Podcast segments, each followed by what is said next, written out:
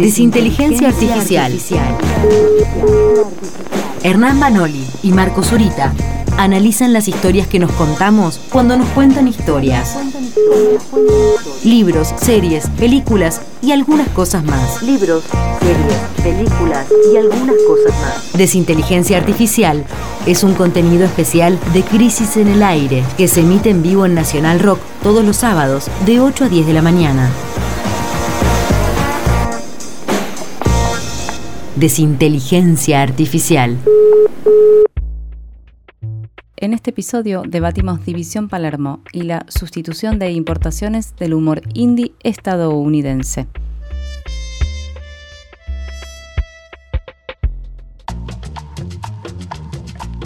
Última media hora de crisis en el aire. Nos introducimos en uno de los bloques más esperados de este programa que ha cambiado su nombre. Tal vez hoy nos expliquen por qué. Marcos Zurita, buenos días, ¿cómo estás? Hola, buenos días a todos y buen año. Buen año. Y Hernán Manoli, ¿cómo te va? Hola Jimena, buenos días y también me sumo a los saludos por el buen año que empieza en marzo, pero empieza al fin. ¿Cómo están, Che? ¿Por qué le cambiaron el bloque, el nombre al programa? Eh, El al nombre programa. al Me gusta, me gusta, me gusta cómo empezamos este año, gracias Jime. Veo que en las vacaciones estuviste elaborando eh, lo, lo que estuvo, lo que estuvo pasando acá. Sí, sí, el programa ahora se llama Desinteligencia Artificial porque el cambio eh, siempre es bueno. No hay motivos. Hay, hay que porque sí, el famoso que sí. No, no, hay que decir Yo creo, que, que, yo creo que sí hay que decir la verdad es porque fuimos, fuimos forzados como si fuéramos unas maras salvadoreñas eh, por la producción. Bueno, la- la- les quiero decir que la producción nos va a forzar a salir por YouTube ahora, porque está siendo un éxito total. Hay un montón de gente comentando. Les mandamos un saludo especialmente a los comentaristas de YouTube. Así que tal vez la semana que viene esto mismo es con caritas. sí, hay que decir que en realidad el cambio de nombre de la sección obedece a que a partir de hoy, en un ratito, este segmento también va a ser difundido en forma de podcast en nuestras redes sociales. Pero se venden muy mal, ¿viste? Les tirás el centro Sí, sí, para sí. que digan, bueno, porque ahora somos un podcast y... No hace falta Y se dispersan. venderse. Se Hay- dispersan. Hay, ciertas cosas que no hacen falta vender. Bueno, ¿de qué van a hablar hoy? Sí. Eh, hoy vamos a hablar de. Yo lo voy a titular así, para mí es el último éxito del humor de distrito audiovisual. Para mí es eso, o humor de productoras. Eh, que estamos hablando de División Palermo. ¿Último éxito porque es el más reciente o el último que va a existir? No, eh, ojalá sea el último que va a existir, pero ya tiene una segunda Ah. temporada asegurada, así que no va a ser el último que va a existir. Pero bueno, Empezamos arriba. pero bueno, eso es este, de lo que vamos a hablar. Pero bueno, también este, quiero darle la palabra a Hernán, porque Hernán también tuvo que ver con la elección de esto. Bueno, eh, sí, hoy vamos a hablar de, de División Palermo. Para aquellos que no la conozcan, aunque creo que se hizo bastante conocida, fue como el, el hit del verano. Fue, fue, fue el hit del verano. Vieron que este, este verano no hubo un hit, pero sí hubo, Sí hubo hit, perdón. Papá. Shakira. Hit. Shakira, ¿verdad? Shakira rompió todo, pero bueno, perdón, cierro paréntesis. ¿Lo de Shakira fue el hit del verano? Yo no sabía, perdón, no sabía, estoy, estoy un poco, estoy un poco lejos de. El de tema con Bizarrap. Claro. ¿Lo escuchaste? No, lo escuché, me pareció tan feo y estúpido que la verdad que lo, descarté en mi cabeza como, como hit, pero puede ser, ¿eh? Puede ser. Es verdad que se escuchó mucho, lo escuché en diferentes lugares. Eh, bueno, nada, eh, e- es el hit eh, audiovisual del verano. Eh, Palermo es una, voy a hacer una breve, una breve síntesis. Es una serie de Netflix de capítulos muy cortitos de media hora eh, donde lo que se hace es una especie de parodia de la Guardia Urbana con el aditivo de que se incorporan personas con discapacitadas, uno, uno nunca sabe cómo decir esta palabra, ¿no? Discapacitadas, capacidades diferentes, etcétera, eh, a su staff. Es, Ujú. el- es una serie dirigida y actuada por Santiago Borowski. Y bueno, eh, un, poco fue leída por muchas zonas de, de, digamos, de, los comentaristas culturales y de la gente que, en general le, interesa hablar sobre estas cosas, como una parodia eh, tardía, ¿no? Podríamos decir, pero una parodia al fin del gobierno de la ciudad de Buenos Aires.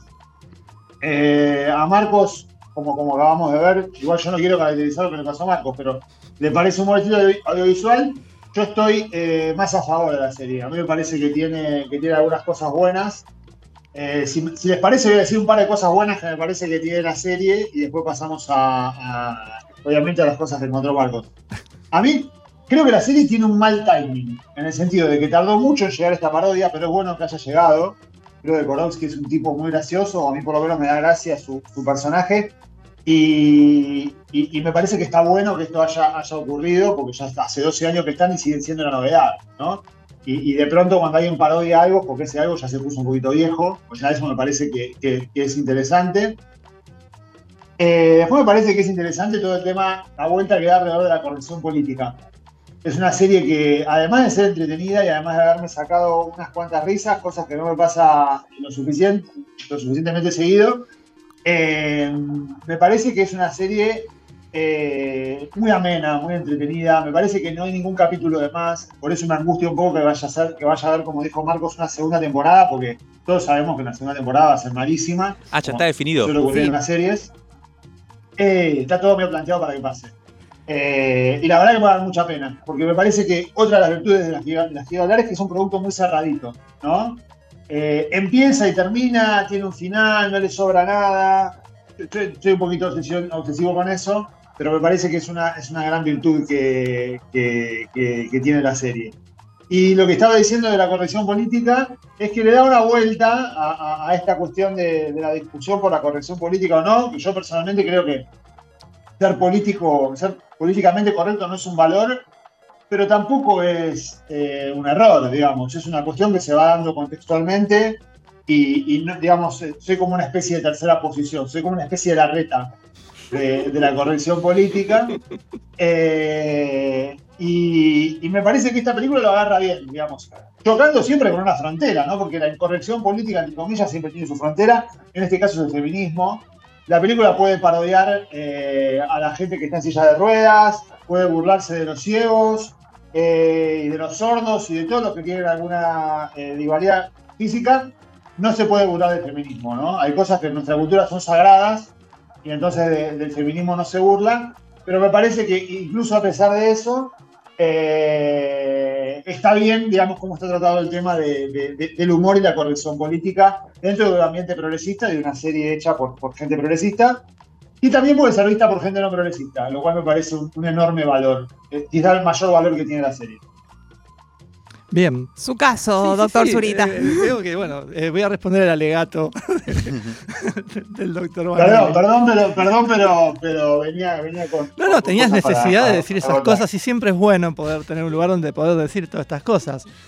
Eh, no, a ver, yo voy a agregar dos cositas. Está producida por, eh, por K&S, o sea, por Kramer y Sigman la, la serie. O sea, eh, hay una productora grande atrás, la productora de Relatos Salvajes, del Clan, del Reino, de Tiempos de Valientes y muchos otros éxitos que tuvo la productora. O sea, no es un producto indie, vamos a decirlo así. Me gusta Eh, porque llegó el segmento ma- marxista, ¿no? Materialista de la. Vamos a ir a lo, a lo- a lo- a lo práctico. Eh, y me gusta, y voy a destacar dos cosas. Que justo, bueno, a Hernán le gustó, le gusta, de hecho lo hizo reír el protagonista y autor de la serie. A mí no me causó mucha gracia. Me parece que es un espejo de Piroyansky, del cual ya hablamos acá con porno y helado. Y la película, la, la serie tiene gags calcados. Tiene gags calcados de un montón de lados, como se hace hoy arte, ¿no? Que es como un collage de muchas cosas. Pero lo que tiene eh, como bueno, para mi gusto, voy a decir algo bueno, es que está rodeado de grandes actores. Eso es impresionante. Algunos haciendo papeles muy buenos, como Hendler, acá que ah, acota Nati. Sí, sí, sí. Hendler es, es para mí el mejor personaje de la serie. Pero eh, también está la. Está Pilar Gamboa, Pilar Gamboa, que Pilar que Gamboa, vamos a, vamos a decirlo acá, porque también fue hablado acá esto, hace el mismo, el mismo tono, quedó enganchada en el tono, ¿viste cuando se te cuelga la computadora? Quedó enganchada en el tono de La la, película de de Suárez. la película de Suar. Hace Ah, lo eso mismo. no lo vi. Por ejemplo, la, la- la gran puteo y después digo, no, estoy tranquila, estoy tranquila. Mm. Muy, muy cine nacional eso. Pero bueno, Belloso está buenísimo también. Eh, Rafa Spregelburg también está bueno en, Sí, su, muy bueno. en su participación. Aparece Valeria Lois. Bueno, aparecen to- todo el teatro Está independiente. muy bien actuada. Está muy bien actuada. Sí. Casi no hay puntos eh, flojos en eso y eso le da mucha fuerza a la película, a la serie, me a parece. la, a la serie. Me gusta todo, estamos para haciendo mí, películas. Para mí, Sí. el- el- la, la aparición de esos actores que nadie conoce en el público general y que no desentonan también es una. es una- Sí. Pero es verdad que te, te remite a mí, cuando yo lo veía, decía, bueno, esto tiene mucha guita encima para un producto que tampoco tiene tanta pretensión, me parece, ¿no? Sí, pero bueno, están ahí. La plata a veces se muestra y a veces eh, mueve la ola del hit del verano. Pero no es Eh, una virtud, no es una virtud que parezca un producto indie y que, y que esté financiado por, por Sigman, que la verdad que todas las cosas que dijiste, de- de- después hablamos de, de, de Sigman y vacunas, pero de Sigman y películas está bastante bien. Sí, sí, sí, sí. Yo no dije, pero yo no dije nada. Acá es como que uno dice algo. eh, Salió, salió el Yo- prejuicio de Hernán contra claro, el capital. Yo dije un dato nada más, un dato de que una al productora contrario, yo elogié, elogié los productos. Está bien. Pero bueno, yendo a, a- a lo, a lo- a lo- a lo- bajando al, al terreno de- del, del producto en sí, eh, me parece que, que hay. O sea, cae igual esta, esta serie cae también en un lugar de las redes sociales donde todo se sobreactúa, ¿no? Entonces uno leía, yo la quería ver rápido porque si no ya no iba a poder verla, porque toda la gente estaba diciendo prácticamente que estaba viendo a Monty Python en el 67. Es un problema eso Claro. al final. Y ¿no? claro, entonces Porque no, después no, no, no. te da tanta gracia y decís, No. ah, ¿Lo pusiste en reí uno y medio? ¿Eh? No lo puse en un y medio, estuve muy tentado de poner un y medio el último capítulo porque ya no daba más. Ya cuando llegué al sexto capítulo, el séptimo y el octavo me costó mucho, los terminé de ver porque tenía que venir acá a hablar de algo y yo veo que pasa algo y, no- y queda mal, y queda mal. Pero entonces decimos, no, porque al final cambia todo. Y Marcos dice, Claro. Ajá. Era un sueño. Todo era un sueño, todo era un sueño de Hitler. Bueno, el, hay- dos, a mí me gusta que se burlen de- de- del, del progresismo. Eh, el punto es cómo, desde dónde y, y- y hasta dónde llegás. Y eso ya lo dijo Hernán recién, así que no voy a meterme en eso. Pero bueno, es como que en la agenda woke, ¿no? Este, la, la serie apunta a algo. Lo que pasa y esto no quiero esnoviarla, pero en realidad si uno ve la, la serie de Larry David, que ya tiene 12 temporadas, Curb Your Enthusiasm, que es Larry David, el productor de Seinfeld, que, que además se puede, hoy en día se puede ver todo, porque está al mismo, al mismo, al a la misma distancia que esta, si uno quiere. Eh, es esto que plantean, esta cuestión de. eh, porque en un momento se decía si era incorrecta, era como incorrecta la serie, ¿no? Como que, uy, se burla de cosas que nadie se burla. Mm. Yo no creo que se burle de esas cosas, porque poner una chica en silla de ruedas y un ciego y un paralítico y un vaya redundancia no es este no es burlarse, sino que es, es- es exponer algo ahí y también se activan todos los prejuicios o se activan todos los prejuicios para un lado y para el otro, ¿no? De, de la lástima o de, o de qué bien que lo que está haciendo, como darle un valor, un valor moral a la cuestión. Y yo, perdón, pero vuelvo con lo mismo. La, la serie tiene un- una moral muy intensa Mm. y que, viste, los buenos ganan, los malos son malos, eh, na- no hay ninguna violencia. Todos los adultos que aparecen o son viejos con dificultades cognitivas o son eh, los adultos, estos jóvenes, son todos adolescentes, no hay adultos, no está representado el segmento de la adultez en esto. No digo, es una serie, una comedia y uno la comedia exagera a los personajes. Pero es increíble. El tipo, este, no sé, no sé cuántos años tiene Kowalski, pero está, vive con los padres. Pero, los, pa- los padres le, Marcos, encuent- le encuentran droga y dicen, "Ay, estamos preocupados. Los, los padres que representarían la adultez tienen una relación con las drogas como las que tenía mi abuelo en 1969. Claro. Para Eso, eso, eso es verdad, eso es verdad, Marcos. Pero esto no es un poco lo, lo- eh, lo- lo que a- charlábamos ayer, una sustitución de importaciones de ese, de ese humor yankee, de esa comedia indie yankee de Coming of. Age, que tiene como exponentes principales a, voy a decir los dos que para mí son los paralelos, ¿no? Michael Cera y, y Jesse Eisenberg, ¿no? Vendría a ser nuestro Koroski y Piroyansky. Eh, y, y me parece que en todo eso vos decís que es cierto, que es de ese género, ¿no? Los adultos siempre son unos idiotas, todo blanco y negro. Eh, me parece que por lo, yo por mi lado no la vi porque la verdad que no, no puedo soportar una serie así. Pero a esta la vi porque me pareció que tenía algo, un planteo un poco más interesante. Digamos. Por lo menos hablaba, hablaba de las fuerzas de seguridad.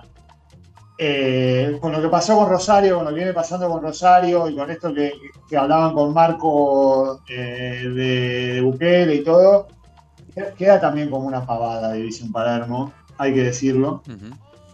Eh, después también es remanida en, el, en el- en el sentido, justo lo hablaba también con, con mi novia, que está bien, todos sabíamos que la policía iba a ser la, la mala, y, y la policía es la mala, como todos esperábamos, y nunca se despeja el vínculo entre la policía y la política, capaz que en la segunda horrible temporada que van a hacer lo despejan, pero tiene toda, tiene toda esa cosa, tiene toda esa cosa previsible.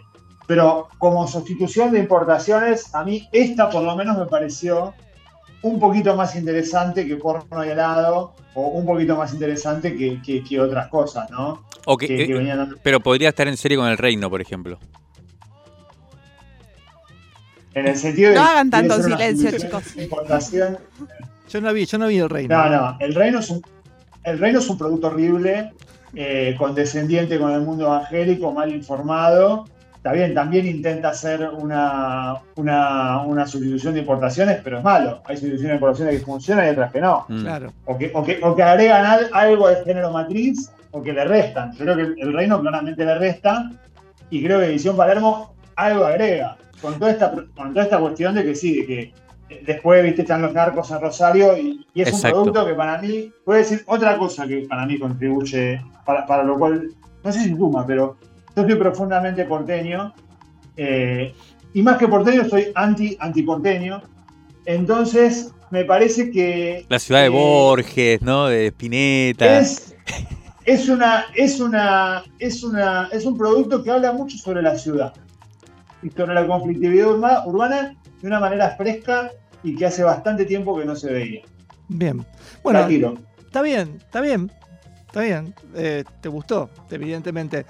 Eh, hay una cosa con el tema del humor, y, y ahí digo porque ya creo que no tenemos mucho más tiempo, pero eh, igual empezamos a cerrar, o sea, esto hasta que se cierra, sí, ¿no?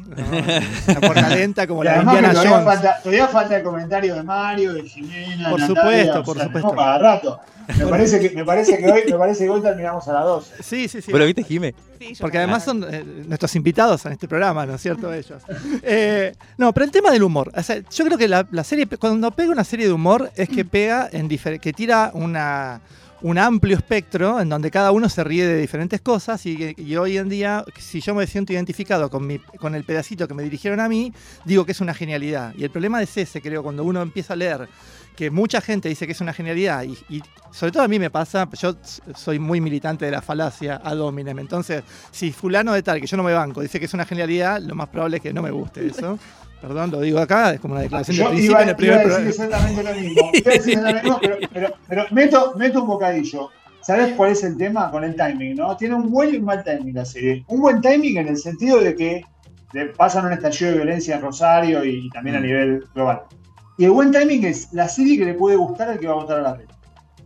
Como el que va a votar a la reta, que sabemos que hay un montón de gente que no queremos que va a votar a la reta, dice, qué buena esta serie, como que se resguarda un lugar de cierta crítica hacia, hacia el macrismo y después va y lo vota a la reta. Como que Claro. elogiar la serie les deja la conciencia tranquila. Sí, para pero ¿puedo- hacer un comentario?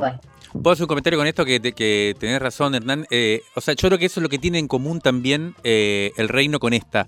Las dos están fuera de tiempo. Evidentemente fueron eh, empezadas a hacer cuando esto era un tema sincrónico, digamos, con lo que Mm. estábamos viviendo. Y yo creo que quedaron fuera, pero no solo por lo de Rosario Hernán, sino también porque la reta ya no es.